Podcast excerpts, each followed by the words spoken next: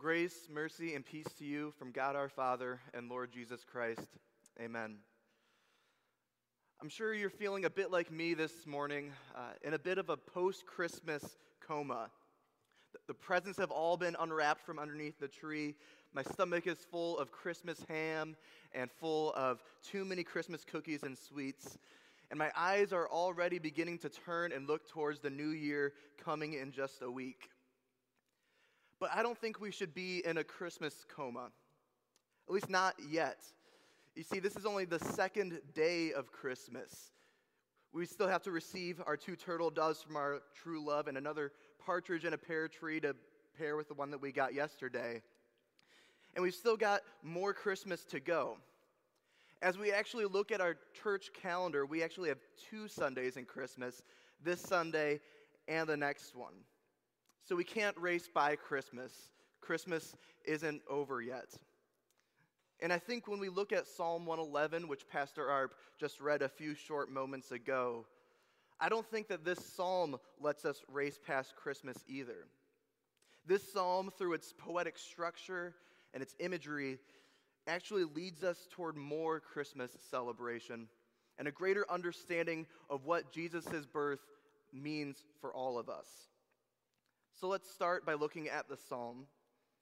I don't want to get too technical or too in the weeds, but I had the great opportunity of learning Hebrew in college and at the seminary, including a class on Hebrew poetry, so I want to just put a little bit of it to good use and direct your attention to 2 features that the writer of this psalm masterfully accomplishes in this psalm. So first is that Psalm 111 is an acrostic poem. You may have written an acrostic poem before. I know I did in either kindergarten or early elementary school. I'd write my name in vertical. I'd put Joel. Then horizontally, I'd write out different words that described me. Well, this whole psalm does that, but with the entire Hebrew alphabet. Each line is a new letter of the Hebrew alphabet.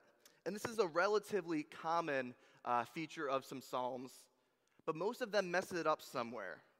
Most of the psalms, for some of the harder letters of the alphabet, maybe they'll use the second letter of the word, or maybe they'll just skip a letter altogether. But this acrostic is pristine.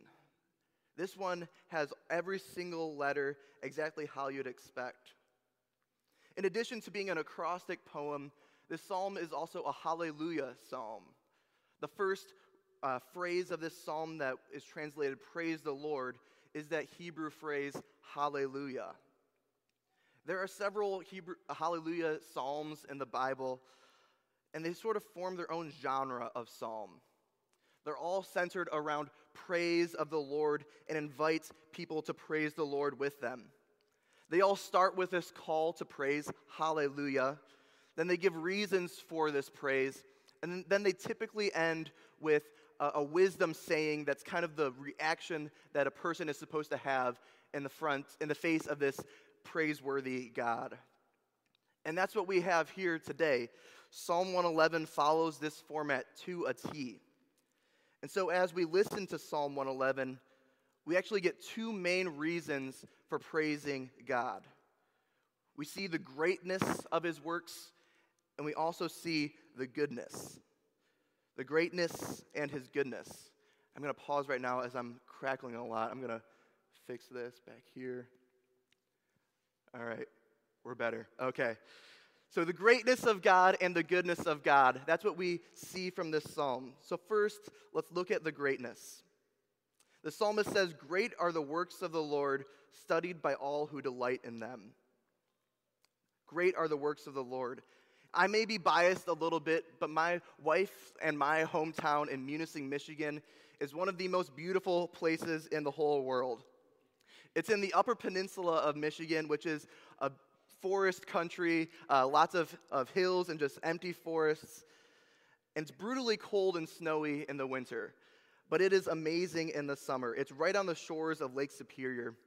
There are about a dozen small waterfalls that you can hike to. They're peaceful beaches with crystal clear water. And Munising is also home to miles of sandstone cliffs that overlook Lake Superior, and it's called the Pictured Rocks National Lakeshore. I moved to this town in high school from a small, run-of-the-mill rural town in Lower Michigan that our scenery was about farm town, farm fields, and that's about it.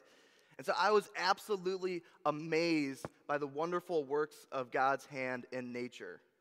Witnessing natural beauty is a great way for us to see firsthand the greatness of our God, to see the greatness of our God who created all of this. If you've ever stood in awe before some of the great wonders of our world, the Grand Canyon or Niagara Falls, or if you've sat and just listened to the powerful ocean or looked up at a sky full of stars at night, then you maybe know what I mean.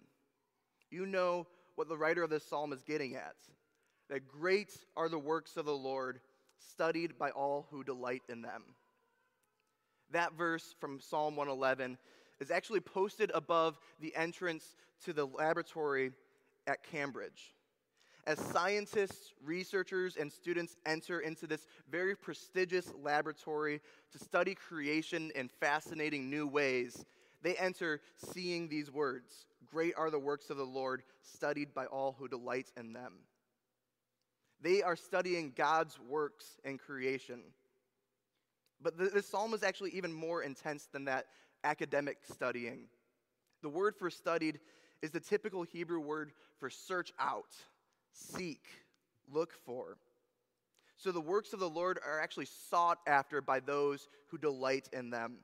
We just can't get enough of the works of the Lord. And the works of the Lord are what bring us to study in these classrooms and laboratories. They also inspire us to fill novels with stories and poetry and to create artwork that echoes the beauties that we see in creation. The works of the Lord are indeed great. But Psalm 111 doesn't stop there. It doesn't stop with them simply being great. For the psalmist, simply seeing God's works as great is incomplete. The psalmist is in awe of God's works, but so much more than that. He's in awe of this God who does his great works towards man. God is more than a creator or an artist. He's a rescuer. We've seen God's greatness, but we also need to see God's goodness in the words of this psalm. God's works are truly great. Every culture throughout time has seen that simply by looking at creation. But a great God could still be bad news for us. If we don't know that this great God is good in addition to being strong and powerful, then we could see God's power in creation. We won't be in awe of it, but instead it would bring us to fear that this God who is powerful enough to make even these things might also be angry with us. But as this psalm tells, we have seen God's works not just in his great power and might, but also in love and mercy. The psalm says this, "He has caused his wondrous works to be remembered. The Lord is gracious and merciful. He provides food for those who fear them, and he remembers his covenant forever." That repetition of the word remember is important. God has worked to be remembered by his people, and at the same time, God is remembering his people and remembering the covenants and the promises that he has made to them. The psalmist here invites his hearers to remember what God has done for them, what God has done for their parents and even their grandparents, that God has miraculously given food to them. In the wilderness, the Israelites wandered, but God provided manna. And God also freed the Israelites from slavery. He brought them out of Egypt through the Red Sea, and this event was remembered every year by the people of Israel by celebrating the Passover, when they remembered God's works that were good, that brought salvation to them, and that God followed through on his promises.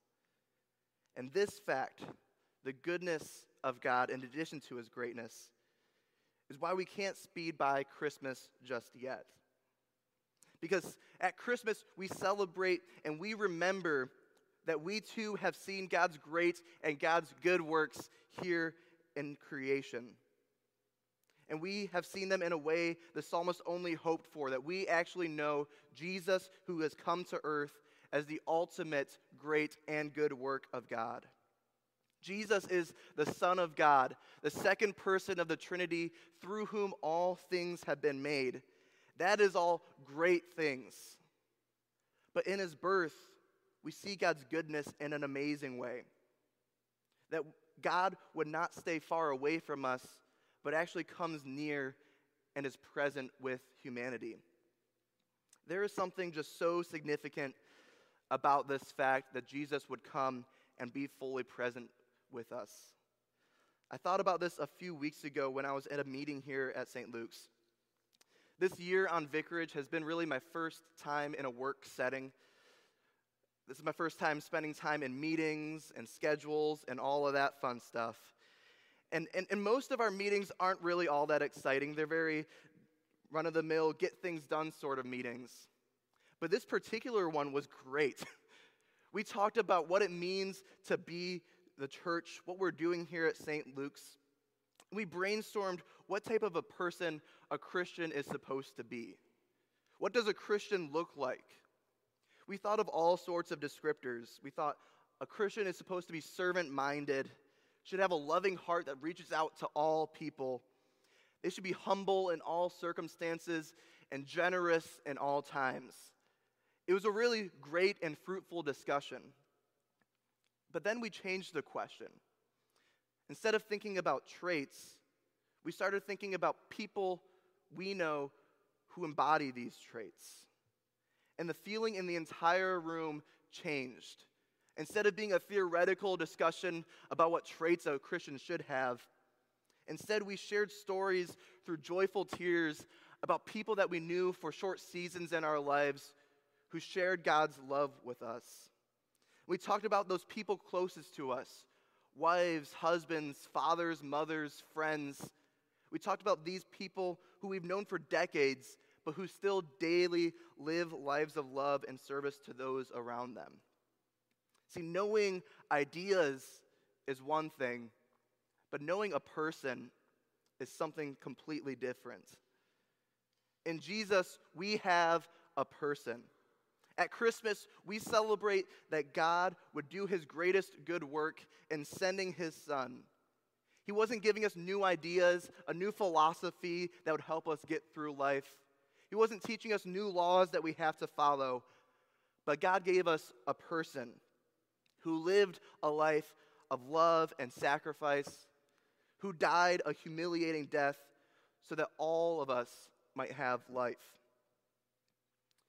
Psalm 111 ends with this wisdom saying that is a common theme in the entire book of Proverbs, as well as other wisdom books in the Bible. Psalm 111 says, "The fear of the Lord is the beginning of wisdom. All those who practice it have a good understanding." Fear of the Lord. You know, this word fear is actually the same root word in the previous verse when the psalmist describes the awesome deeds of the Lord. Fear and awe go hand in hand.